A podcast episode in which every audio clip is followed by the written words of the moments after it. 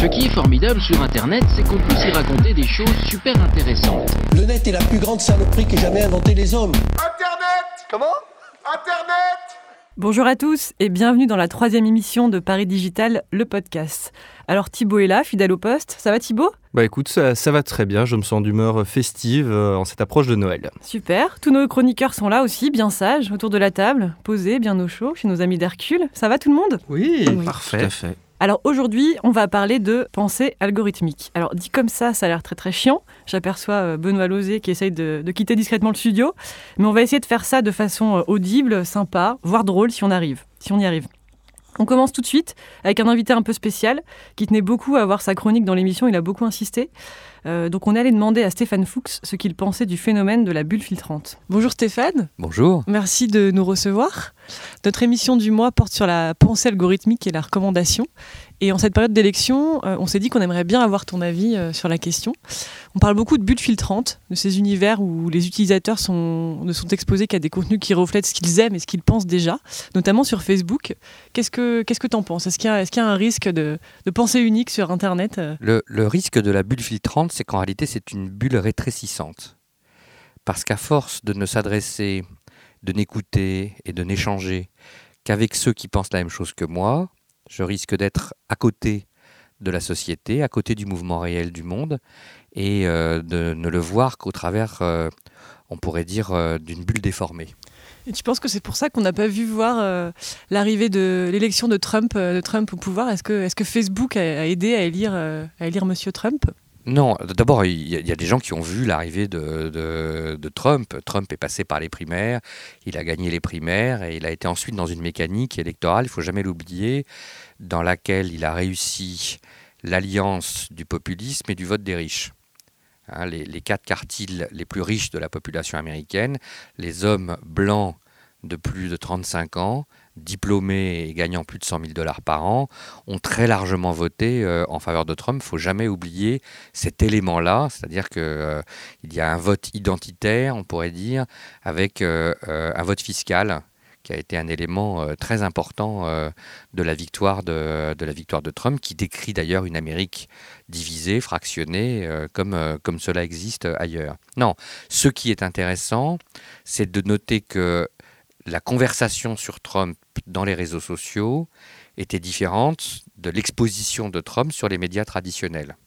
Et en fait, ce que ça raconte, c'est surtout la défaite des médias traditionnels qui ne sont plus le premier vecteur d'information ou de communication des, gens. Et c'est très intéressant, c'est qu'on regarde le, volume d'échanges qu'il y a eu sur Google ou sur Facebook, pas juste sur Facebook. Euh, on s'aperçoit qu'en en réalité, il y avait là un match équilibré entre Trump et Clinton, là où dans les médias traditionnels, on était dans un match largement dominé par, euh, par Clinton. Et donc, euh, on va dire, ce, point d'analyse s'est révélé être un élément plus juste d'analyse de la campagne que le suivi de la conversation sur les médias traditionnels. Et euh, on parle beaucoup de, de bulles filtrantes. Est-ce que tu n'as pas l'impression que c'est un phénomène qui existait? Même avant l'arrivée du web Est-ce qu'on n'était pas déjà dans des bulles euh, avant l'arrivée du web euh, et euh, qu'on on sélectionnait un peu même les médias, qu'ils soient traditionnels, papier euh, ou télévision? On regardait un peu ce qu'on voulait et ce qu'on voulait entendre et ça nous Alors, dans nos idées. Oui et non. C'est-à-dire que tout le monde, par nature, se crée toujours un système d'information qui lui ressemble. C'est notamment vrai dans la consommation de la presse écrite, des radios, etc., notamment quand il y a du choix. Et non, parce qu'il y avait quand même un média dominant qui était la télévision, qui transcendait, on va dire, euh, la logique euh, de fractionnement, euh, d'atomisation telle qu'on la connaît aujourd'hui. Le fait que ce qui passait dans les journaux de 20 heures entre TF1, euh, France 2 euh, et France 3 représentait 30-35% de la population et donc créait quand même un moment de partage, ce qu'on appelait la grande messe, hein, euh, ce qui veut bien dire ce que ça veut dire, mais un moment de, partage et de compréhension commune était un point d'équilibre par rapport à ça. C'est pas pour le regretter, hein, pour moi. hein. C'est juste euh, euh, qu'il faut que chacun aujourd'hui prenne en compte le danger qu'il y a euh, par euh, euh, l'atomisation, le fractionnement euh, que permettent les médias sociaux et les algorithmes, à ne se retrouver que dans des systèmes où ne vient à moi qu'une information qui m'est filtrée, qui correspond à mes goûts et à mes désirs, et donc qui ne m'ouvre plus à autre chose. Alors du coup, moi, en tant que citoyen, si je m'informe majoritairement euh, sur Facebook, est-ce que je suis condamné à penser toujours la même chose? Alors, ça dépend aussi de comment tu utilises Facebook. Si tu utilises euh, Facebook euh, comme ton unique média d'information, tu es condamné, sauf à chercher à t'abonner à des gens qui vont représenter d'autres pensées. Et à faire toi-même cet effort d'aller euh, suivre soit des médias, puisqu'ils sont tous sur Facebook, soit des personnes qui vont te donner accès à une information différente. C'est un peu le, c'est un peu le mythe de, de la caverne euh, revisité en fait. Tu me dis que l'accès à la connaissance, ça, ça demande de toute façon, euh, de toute façon un travail. C'est-à-dire no pain, no gain. Merci beaucoup Stéphane. Bon, avant de faire réagir nos chroniqueurs qui ont plein de trucs à dire, Thibaut, est-ce que tu nous expliques concrètement euh, ce que c'est que la bulle filtrante? Comment ça marche? Alors, la bulle filtrante, c'est un concept qui n'est pas nouveau. C'est un concept qui date de 2011, plus ou moins, même d'avant, mais un des premiers à l'avoir théorisé, c'est Eli Parisher. Eli Parisher, c'est une espèce de grand penseur euh, du web, et euh, je vais euh, me téléporter à la conférence TED de 2011, euh, chausser mes Stan Smith et boutonner ma chemise jusque- jusqu'au col, Comme aujourd'hui, Et- quoi. et revêtir mes plus beaux habits de hipster face à toute la Silicon Valley. Face à toute la Silicon Valley, en fait, Eli Parisher, il va dire une chose très simple, c'est qu'aujourd'hui, sur les flux d'actualité des grands médias sociaux type Facebook, Twitter, aujourd'hui, on ne voit que des choses qu'on veut bien voir. Pourquoi? Parce que c'est euh, les flux d'actualité de Facebook ou de Twitter et même d'autres sont en fait régis par des algorithmes. Un algorithme, je vous rappelle, c'est juste une suite logique de nombres ou de calculs qui vise à avoir une solution. C'est juste une réduction des frictions en fait quelque part. C'est juste à vous apporter la bonne solution, le bon contenu et le contenu sur lequel vous allez cliquer. Donc ça veut dire que c'est pas du tout en dehors de votre pensée, mais que ça vous conforte plutôt dans, dans votre pensée. Et Eli Parisher, il milite un petit peu pour le fait que Facebook, Twitter, autres médias sociaux rendent public ces données pour que chacun puisse se faire son propre algorithme. Et on lui souhaite bonne chance. Alors évidemment, on a une conférence TED, hein, vous voyez ces conférences où on est très utopique, mais quand même, c'est quand même intéressant de savoir qu'aujourd'hui, il y a un vrai débat autour de ça. Est-ce qu'on est manipulé par l'algorithme ou est-ce qu'on est quand même toujours maître de ça? Voilà. C'est un peu ça le, concept de bulle filtrante euh, théorisé par Eli Parisher. Ok. Vous, autour de la table, vous en pensez quoi? Est-ce que, euh, que vous faites confiance euh, à la recommandation sur Internet? Est-ce que vous pensez que la bulle filtrante, c'est réellement un problème, finalement? Est-ce que vous essayez de, de la fuir? Et, et si c'est vraiment un problème, comment, comment on peut y remédier, finalement?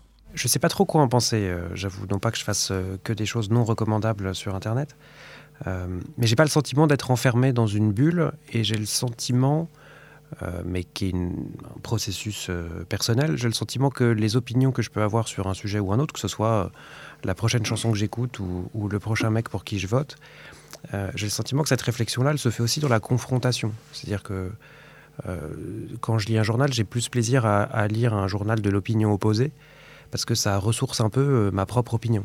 Euh, j'ai plus, je pense, euh, un caractère qui se forge aussi en, en contraste et en confrontation que dans la, le fait de conforter une idée que j'ai déjà, qui est finalement pas quelque chose qui est, qui est très intéressant. Mais c'est encore une fois quelque chose de personnel, plus qui, qui tient à mon comportement Ouais, personnel que d'internaute. Oui, toi, Samia, alors, t'en penses quoi là-dessus? Est-ce que, est que pour toi, euh, est-ce qu'on peut sortir de ces bulles ou est-ce qu'on est condamné toujours un petit peu euh, à penser, à consommer le même contenu ou, ou pas? Euh, alors sortir de la bulle, je pense que ça va être très très compliqué. C'est le, la direction que prennent Facebook, euh, et pas que Facebook d'ailleurs, parce que ça concerne aussi Google. Aujourd'hui, toi et moi, on fait une recherche sur Google, on n'aura pas les mêmes résultats. Donc en sortir, je pense que ça va être très difficile. Maintenant, euh, il faut déjà en avoir conscience. Et ça, je pense que c'est important, parce qu'il y a énormément de gens qui pensent justement que la bulle dans laquelle ils évoluent représente le monde extérieur, et c'est à ce moment-là qu'on se coupe du monde. À partir du moment où on est conscient peut-être d'évoluer dans une bulle, ça fera une partie du boulot. Mais en sortir aujourd'hui, c'est-à-dire toi te battre tout seul à ta petite échelle contre la direction que prennent euh, les GAFA, ça me semble un petit peu compliqué. Ouais. Et du coup, je le vois pensif. Non, non, je, je me je le demande vois ce que j'ai. trépignant sur Non, sa chaise. tout. Mais, Je, je- je le vois avec plein d'arguments euh, qui se chevauchent dans sa tête, mais toi, Manu, bah, t'en mon, mon penses quoi? argument principal là, mais on en avait discuté avant, c'est que je pense que ce qui a beaucoup fâché les gens sur cette histoire de bulle, c'est que ils n'ont pas vu le coup venir. Donc, qu'est-ce que les gens réclament? C'est que quand le Brexit arrive, les sondages où euh, Facebook devrait leur dire que le Brexit va arriver quand Trump arrive, il faudrait leur dire que Trump va arriver. Donc en gros, tu as un peu l'impression que les gens ils, disent, ils reprochent à la bulle de pas pas, leur faire voir le monde, mais de pas les aider à prévoir les actions qui vont se passer dans le monde. Moi, je voudrais rebondir en posant une question euh, à vous, experts que vous êtes. Est-ce que la montée des marchés prédictifs, qui est une autre façon de faire des sondages, mais en misant sur ce que les gens prévoient et non pas sur, leur intention de vote à un instant T, est-ce que ça change les choses Et est-ce que j'ai vu que cer- certains sites de, de, de- de marchés prédictifs avaient, finalement une marge d'erreur moins, grande sur l'élection de Trump, ou sur le Brexit, ou sur la montée de Fillon? Est-ce que c'est peut-être les sondages de demain? Est-ce que ça change les choses de- d'envisager le sondage à travers ce filtre-là? C'est-à-dire c'est- la prédiction plus que l'intention de vote. Moi, j'ai l'impression que les sondeurs aujourd'hui, ils sont vus un peu comme des anti vérité. C'est-à-dire que tu sais qu'un sondeur dit quelque chose, tu dis en fait, bah en gros ça veut dire l'inverse. Aujourd'hui, quand tu vois euh, tout post-élection, on a quand même ce moment où des sondeurs interviewent des journalistes et des journalistes interviewent des sondeurs, bah tu dis ouais mais en fait euh, tout ça qu'est-ce que ça représente? Et en vrai je vais faire l'inverse. Enfin moi en tout cas j'ai ce sentiment-là, c'est que ça me donne une vision un peu erronée. Les mecs en vrai aujourd'hui sont pas encore connus, sont pas encore sur le devant de la scène. Moi j'attends de voir quand les mecs seront interrogés réellement par euh, des analystes, par des journalistes, ce qu'ils diront et comment ils se positionneront en fait. Je sais pas, toi Chloé, t'en penses quoi? Non, en fait, ce que, ce que tu dis, euh, c'est que hum, peut-être qu'il faut, être, euh, faut sonder les sondés sans savoir qu'ils sont sondés si on veut qu'ils nous racontent, euh, qu'ils nous disent la vérité. quoi. C'est-à-dire que plus se baser euh, sur euh, les comportements qu'ils peuvent avoir sur le web plutôt que de leur poser une question, une question directement. Bah, merci beaucoup. Euh, on va passer à la suite de, de, de l'émission, suite des chroniques.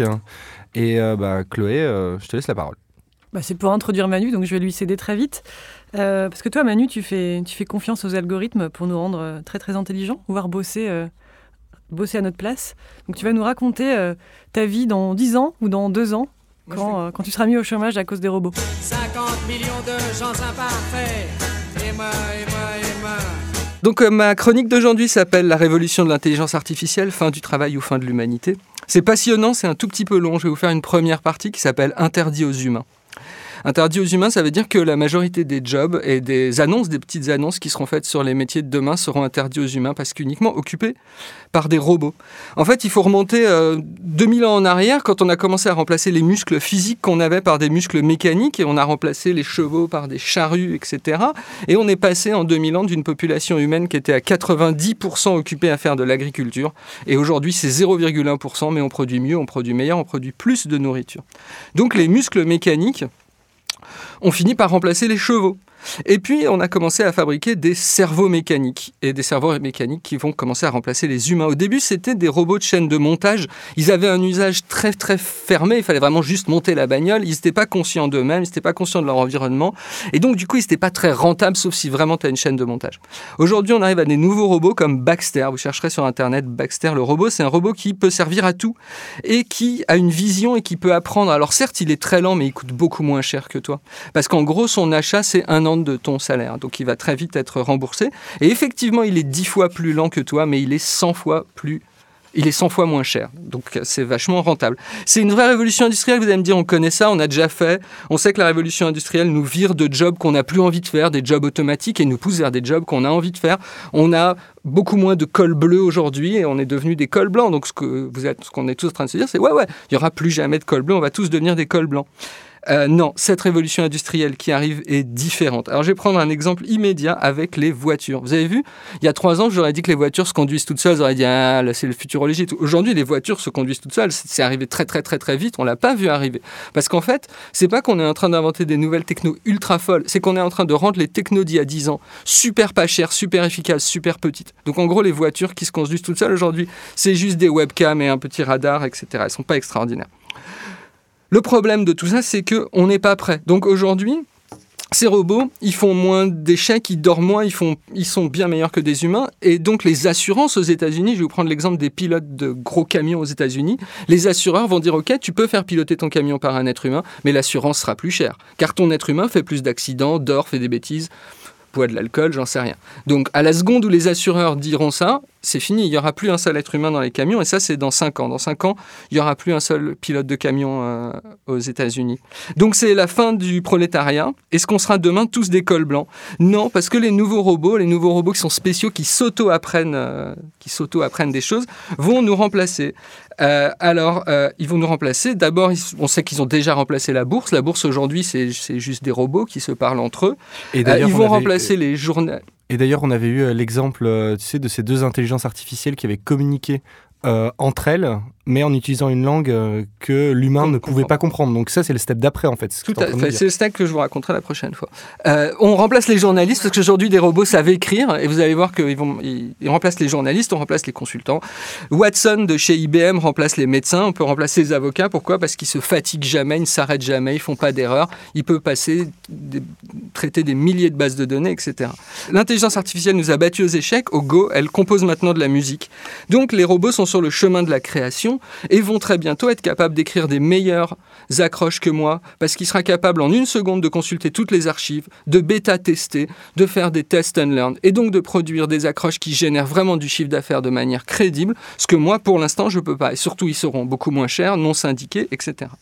Évidemment, il nous faudrait du temps pour réfléchir à tout ça, mais on n'en a pas parce que ça va se passer dans les 5 ans à venir et que d'ici 5 ans, il nous arriverait des choses encore pires avec le développement non plus des bots, mais de la vraie intelligence artificielle dont je vous parlerai dans une prochaine chronique et je vous remercie tous pour votre attention. Donc si vous aviez, si vous n'aviez pas peur de l'avenir, maintenant, je pense Ouais. que vous flippez tous et on va tous s'enfermer chez nous à regarder Netflix et Black Mirror. Non, mais je fais un, je fais un lien qui est peut-être qui est peut-être un peu artificiel, mais d'où la question du revenu universel, finalement. Oui. Mm. Une façon demain d'être payé, euh, alors peut-être un peu moins, mais en tout cas payé à observer les robots travailler à notre place. C'est la ce société serait une très post-travail. belle vie. Tu remarques que le mot post-travail est très à la mode en ce moment. Moi, je suis dingue de travail, je ne peux pas me. Je une envie de produire, Euh, Je- je une envie prends- de travailler. Je, prends juste une seconde pour vous dire euh, de, de tous aller, si vous le voulez bien, sur la chaîne YouTube qui s'appelle CGP Grey pour regarder cette magnifique vidéo qui s'appelle Human Need Not Apply, euh, qui a été ma base euh, documentaire pour cette chronique.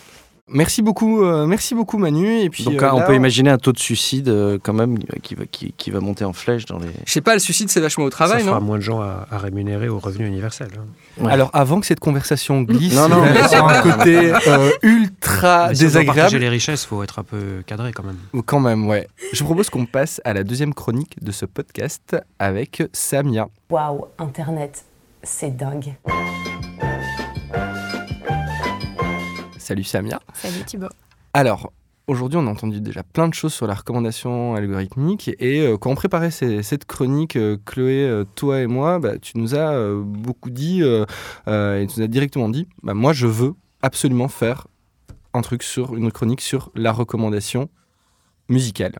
Donc la question aujourd'hui, c'est, tu nous as parlé que tu avais cherché un, album des Pachanga Boys pendant des semaines, qu'au final, euh, tu voulais pas aller euh, sur euh, Spotify ou sur Deezer ou sur euh, d'autres réseaux sociaux, mais que tu voulais le trouver par toi-même. Et ça, tu nous as dit que ça s'appelait les diggers. Alors là, on t'écoute, on veut savoir ce que tu entends par là. Qu'est-ce que ça veut dire digger Ok, alors en gros, voilà, je me suis demandé euh, ce que les algorithmes venaient changer aux pratiques musicales sur le web. Et du coup, pour répondre à cette question, en fait, j'ai mis ce phénomène en parallèle avec une autre pratique musicale qu'on appelle le digging. En fait, le digging, c'est pas compliqué, ça vient du verbe anglais dig, qui signifie fouiller, déterrer, chercher. Et le digger, c'est euh, cette personne qui va justement chercher de la musique, aller euh, fouiller chez un disquaire parce que c'est quand même né autour du vinyle, mais aujourd'hui, on peut diguer de la musique sur Internet. Donc voilà pour le digging. Et de l'autre côté, on a euh, la recommandation musicale sur les plateformes de streaming qui aujourd'hui en fait est un petit peu le paradigme dominant de la consommation musicale sur Internet. Donc voilà pour le contexte. Déjà, euh, il y a une petite tension qui apparaît même dans la définition des deux pratiques on me pousse du contenu ou je vais chercher du contenu. Et en fait, euh, j'ai pas de réponse globale à apporter à la question qu'est-ce que ça a changé, ni de réponse tranchée. J'ai juste en fait cherché à identifier des points de tension sur ce que euh, les algorithmes vont faire à la musique en elle-même, sur ce qui change du point de vue de la posture, et enfin de ce qu'ils ce qui, ce font à la découverte musicale. Donc sur la musique d'abord, euh, en fait les algorithmes, ils vont venir traiter la musique comme un ensemble de données. Des données qui sont relatives peut-être au morceau, donc l'artiste, le genre musical associé, etc.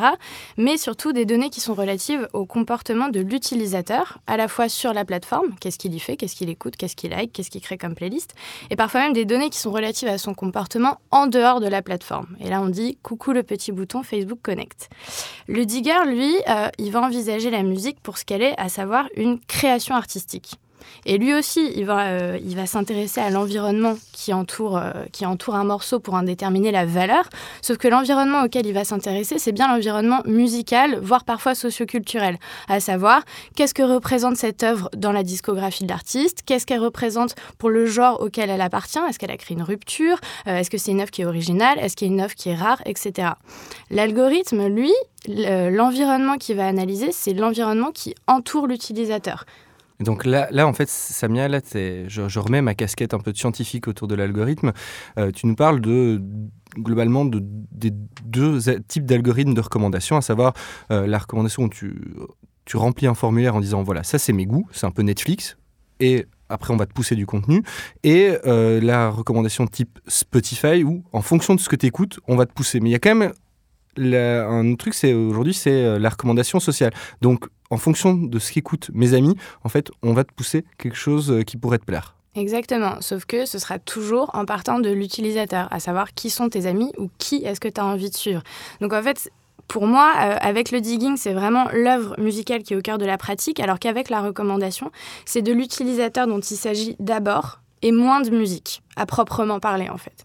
Et du coup, si on regarde cette fois la posture, on voit qu'il y a une autre tension parce qu'aujourd'hui, euh, quand on est euh, sur, une, plateforme de streaming, on est utilisateur, on est client d'un service.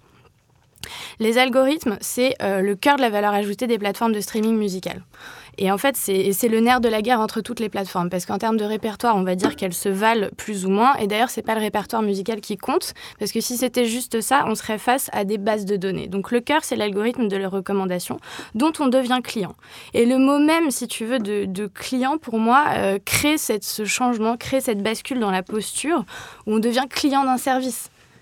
Donc c'est ce que que tu nous dis en fait, c'est que euh, là on devient client d'un service, donc c'est un peu de déshumaniser ou en tout cas euh, de beaucoup plus froid qu'avant ou avec le digging où on cherche, on a le plaisir de se tromper, on a le plaisir d'aller euh, dans ces vieux bacs à vinyle et dire ah ben euh, peut-être faut, euh, peut-être que je vais pas aimer ça, mais je vais quand même l'acheter, on verra. Donc c'est un rapport qui est en train de se déshumaniser. On, on, justement refroidit un peu ce rapport qu'on pouvait avoir à la recherche musicale, non?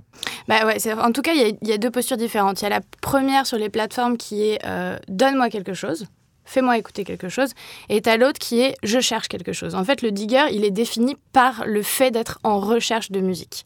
Et justement, tu parlais de la découverte. Euh, là, je pense que le, pour moi, le gros changement, il, se situe euh, à ce niveau-là, si tu veux, c'est que les algorithmes, ils vont chercher à prédire ce que l'utilisateur va aimer. Et la manière dont ils vont euh, restituer la musique, ils vont la restituer sous la forme d'un espèce de flux auditif qui va être cohérent donc qui va être cohérent en lui-même, mais qui va surtout être cohérent par rapport à l'utilisateur et à ses goûts, entre guillemets, parce que c'est les goûts tels qu'ils ont été déterminés par, par la plateforme, celle qui les a calculés, qui les a traduits en données. Et donc certes, un algorithme peut te faire découvrir quelque chose qui est nouveau, que tu ne connaissais pas. Mais finalement, c'est une découverte qui va avoir un goût familier parce que ça va ressembler à un autre morceau que tu as écouté, qu'on a deviné que tu aimeras ça. Et ben, pourquoi en fait? Parce que euh, participe à la construction de cette fameuse bulle filtrante. Et la bulle filtrante et les, les algorithmes, ils vont en fait diminuer au fur et à mesure ces incohérences des contenus qui te sont proposés. Et la découverte, voilà, la découverte, elle vient te conforter dans tes goûts, tandis que le digger, à travers de son effort de recherche, il va essayer tant bien que mal de sortir de sa zone de confort, et donc sur Internet, ça veut dire peut-être essayer de sortir de sa bulle, et il va accepter dès le début la possibilité de tomber sur un morceau qu'il détestera. Et c'est bien pour moi cette possibilité que les algorithmes vont chercher à faire disparaître, parce que si on t'expose à un contenu que t'aimes pas, ça veut dire que le service ne marche pas, et ça veut dire que tu seras pas content. C'est toujours euh, ce qu'on disait dans une précédente émission, c'est la réduction des frictions. Quoi. En gros, je veux pas qu'il y ait de problème et euh, on, va, on va essayer de plus en avoir, mais donc de plus de te recommander que ce que tu pourrais aimer. Jusqu'au moment où l'algorithme comprend que tu as envie de friction et donc qui va t'en proposer. Bah ça, ce sera peut-être une voie, euh, une voie à ouvrir justement, mais... Mais quelque part, on assiste un peu, je sais pas ce que vous en pensez. White, C'est ça. je sais pas ce que vous en pensez autour de la table, c'est le côté un peu uniformisation du goût ou en tout cas uniformisation de ce qu'on de ce qu'on écoute. Je sais pas si c'est vrai ou pas, mais en tout cas on en parle euh, on en parle beaucoup. Je vois que vous haussez tous les sourcils d'une manière, enfin ou à part Benoît qui essaye vraiment de s'enfuir du studio. Mais en vrai, est-ce que vous, est-ce que vous ressentez un peu dans votre quotidien cette espèce d'uniformisation du goût par euh, les contenus qu'on vous pousse au quotidien? Moi, je n'écoute que du Michael Jackson, donc je ne suis pas concerné. D'accord, ok. Euh, uniformisation des goûts, je sais pas, parce que je pense qu'elle était déjà là avant, parce que je maintiens que la bulle aujourd'hui qui est, art- qui est euh, algorithmique, c'était hier juste une bulle sociale, et que donc, si j'étais un hippie dans les années 70, mes potes me disaient ah, écoute Janis Joplin, évidemment, parce qu'ils savaient que j'avais avant euh, aimé euh, Bob Dylan, et donc on était dans la même bulle. Donc ça, l'uniformisation des goûts, je pense qu'avant, si tu avais été un hippie des années 70 à New York, tu aurais eu les goûts uniformes de ta bande de hippies des années 70, tu aurais été un proto-punk à Londres, tu aurais eu des goûts uniformes parce que tu étais avec ta bande de prot- Par contre, ce que j'ai remarqué pour de vrai, c'est la fin de l'accident, la fin du mauvais film. En gros, à cause de la facilité à les avoir et du nombre de gens qui nous disent et de la quantité de choses qui sont maintenant accessibles. Avant, un mardi soir, avant Internet, j'étais en galère, il y avait que le navet, je regardais la bubu, je regardais le navet, je regardais le nanar. Maintenant, honnêtement, non, j'ai tellement de films bien à regarder. Donc, Benoît, t'as, Je vais pas faire, je vais faire mon réac euh, de base comme d'habitude, mais euh, l'offre baisse aussi. C'est-à-dire qu'à force de passer son temps à chercher des choses, à être le nez sur son mobile, à fuir l'ennui euh, dès que c'est possible, je pense que le potentiel de créativité des gens est en train de fondre. Donc on rentre dans une espèce de cercle vicieux, c'est-à-dire que on a le sentiment que ce qu'on trouve euh, se ressemble, et plus on a ce sentiment-là, plus on continue à chercher, et moins on prend de temps aussi pour créer des choses spécifiques et nouvelles. Et la création elle-même Moi, je crois, je, je le dis, si j'ai si j'ai un avis un peu structuré sur le digital, c'est de dire que c'est en train de tuer un truc qui est fondamental pour notre culture et pour la création, qui est l'ennui. Je pense qu'on a besoin de s'ennuyer. La civilisation a besoin d'ennui pour euh, se perdre, se trouver, créer, réfléchir. Et quand je vois ces ascenseurs remplis de gens qui euh, se demandent s'ils ont reçu un mail depuis qu'ils ont quitté leur bureau, c'est-à-dire il y a 30 secondes, je, bah, je me dis qu'on vient à un moment dangereux qu'on ne voit pas forcément venir, qui est cette disparition de l'ennui. Voilà.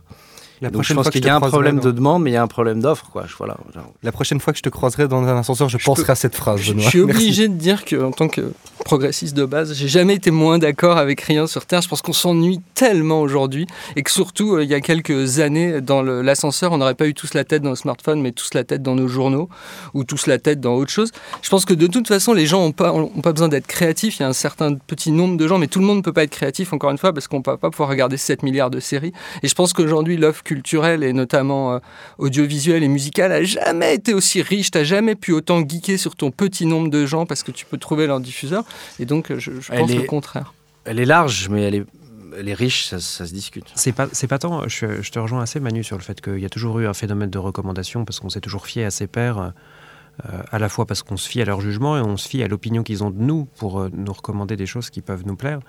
Là, ce qui est, ce qui est rigolo, c'est et flippant en même temps, c'est l'industrialisation de cette recommandation, le fait qu'elle échappe à ceux qui nous connaissent et le fait qu'elle nous fasse rentrer dans une case. euh, dans laquelle on n'a pas forcément choisi d'être et dans laquelle on ne choisit pas de rester. Donc il y a comme une espèce de tension entre ce qu'on juge que je suis et ce qu'on m'empêche de devenir. C'est peut-être une question de principe et, et- on découpe les cheveux en quatre, mais finalement, ce que disait Samia est juste, c'est-à-dire tant qu'on est content de la soupe qui nous est servie, est-ce que c'est pas qu'une question de principe de dire Eh, la bulle, la bulle? En fait, si la bulle me sert ce que je veux, euh, est-ce que euh, vraiment, enfin, dans le Truman Show, le mec il est content jusqu'à se rendre compte que c'est une émission? Est-ce que on est nous euh, contents d'être dans notre bulle si jamais on se rend pas compte qu'elle est téléguidée? Je, je- Et, et je pense surtout que tu dis on est dans la nouveauté de on industrialise la recommandation. à fait. Je pense que On les médias traditionnels sont une industrie et qui fait de la recommandation depuis le 19e siècle. Et donc cette industrialisation de la recommandation, elle date des premiers journaux papier imprimés en 1800 quelque chose. Ces moyens évoluent on est et- juste, on est juste dans une espèce de changement euh, de paradigme. Alors on le voit et donc tout d'un coup, taille, de dimension. Ouais, mais c- je, je reste persuadé que la presse papier était une industrialisation de la recommandation déjà. Merci beaucoup pour euh, tous vos avis. On va passer tout de suite à la, la suite de notre émission. Ouais, avec quelqu'un qui va mettre tout le monde d'accord, enfin normalement. Euh, on va continuer euh, en douceur après la, après la musique, euh, la poésie avec notre, notre poète à nous, Aurélien Pernaud, et le mot d'Aurélien Pernaud. Mesdames et messieurs, le mot de ce soir est... Alors Aurélien, aujourd'hui on va prendre un peu de hauteur et tu vas nous proposer aujourd'hui de revenir aux origines du mot bulle. C'est quoi une bulle finalement? C'est vrai qu'on parle beaucoup mais... Euh, je dois avouer que quand on m'a dit qu'il faut faire deux minutes sur le mot bulle, euh, il y a une intervention de Stéphane, je me suis dit ok, on va parler des primaires, ça fait trois semaines qu'on vit dans une bulle de droite, ça mérite bien une émission, on va se détendre et, et on va en sortir. C'est vrai qu'on t'a on t'a senti un peu décontenancé. Bah. C'est-à-dire que Victor Hugo n'a rien écrit sur les algorithmes, donc de base, je me sens un peu démuni. Mais j'ai fait comme Benoît Lauzé, je suis allé voir sur Wikipédia, j'ai lu plein de trucs, donc normalement, je devrais avoir l'air aussi brillant que lui. Alors au départ, le, mot bulle évoque une certaine force. Une bulle, c'est d'abord un mouvement, celui d'un gaz expulsé dans l'air dans une réaction chimique. Donc on est dans une dynamique, on n'est pas dans une idée de pause euh, que le terme a pu prendre ensuite. Le mouvement de la bulle, il est ascendant. Euh, ce qu'on retrouve dans, le sens moderne de la bulle spéculative qui monte de façon assez, euh, assez inarrêtable. Toujours dans le sens premier, une bulle, c'est du solide. C'est pas du tout, euh, c'est pas du tout fragile. Ça envoie du pâté. hein. C'est le sceau des États au Moyen Âge, une bulle. Ça certifie une parole souveraine. Ça certifie une parole papale. C'est l'énonciation du dogme. Donc normalement, c'est du solide. C'est marrant de voir que le mot a franchement changé de cap pour devenir la bulle confort, la bulle protection, la bulle rêverie, celle dans laquelle on peut euh, songer euh, et être rêveur. Le temps euh, suspend son vol dans la bulle, comme dans les vieilles campagnes GDF euh, Dolce Vita. La bulle, c'est un refuge où le moi euh, vient s'abriter et se préserver des fracas du monde. Le corollaire de cet idéal de la bulle, c'est l'idée de fragilité. Forcément, quand c'est idéal, on y tient, et du coup, c'est précieux, donc du coup, c'est fragile. Et du coup, cette fragilité-là, elle rentre aussi dans les bulles spéculatives qu'on a pu voir dans les années 90-2000. Une bulle, forcément, ça va se casser la gueule. Alors, dans les années 2010, la nouvelle bulle, c'est la, c'est la bulle filtrante. hein. c'est le, le temps 3 de la bulle. Celle que les algorithmes donc, forment autour de nous en choisissant à notre place les contenus qui nous ressemblent. En gros, si je suis de gauche, Google, Facebook et les autres me coupent du pourtant passionnant monde de droite. La bulle filtrante, donc, c'est celle qui me coupe de ce que je ne suis pas. Alors cette bulle, cette bulle-là, elle ressemble à quoi finalement? Alors, elle est plus fragile, elle est étanche. Elle retrouve un peu de sa solidité de départ. Simplement, c'est une force qui se retourne contre ce qu'il y a dedans. Moi, je suis au cœur de ma bulle et j'ai l'impression d'être oppressé par elle. Une bulle menaçante donc. Exactement, ce que j'appellerais euh, conceptuellement la bulle de Damoclès. la bulle n'est plus. La bulle n'est plus protectrice, elle est protectionniste. Le moi, il y est tellement tranquille avec lui-même qu'en fait, il se retrouve coincé avec son propre reflet, comme euh, dans une grosse bulle de savon. Donc le sens du mot, en fait, il s'inverse. La bulle, elle s'écroule un peu sur elle-même. C'est la bulle invisible, euh, la bulle qui finit, euh, en effet, par nous menacer.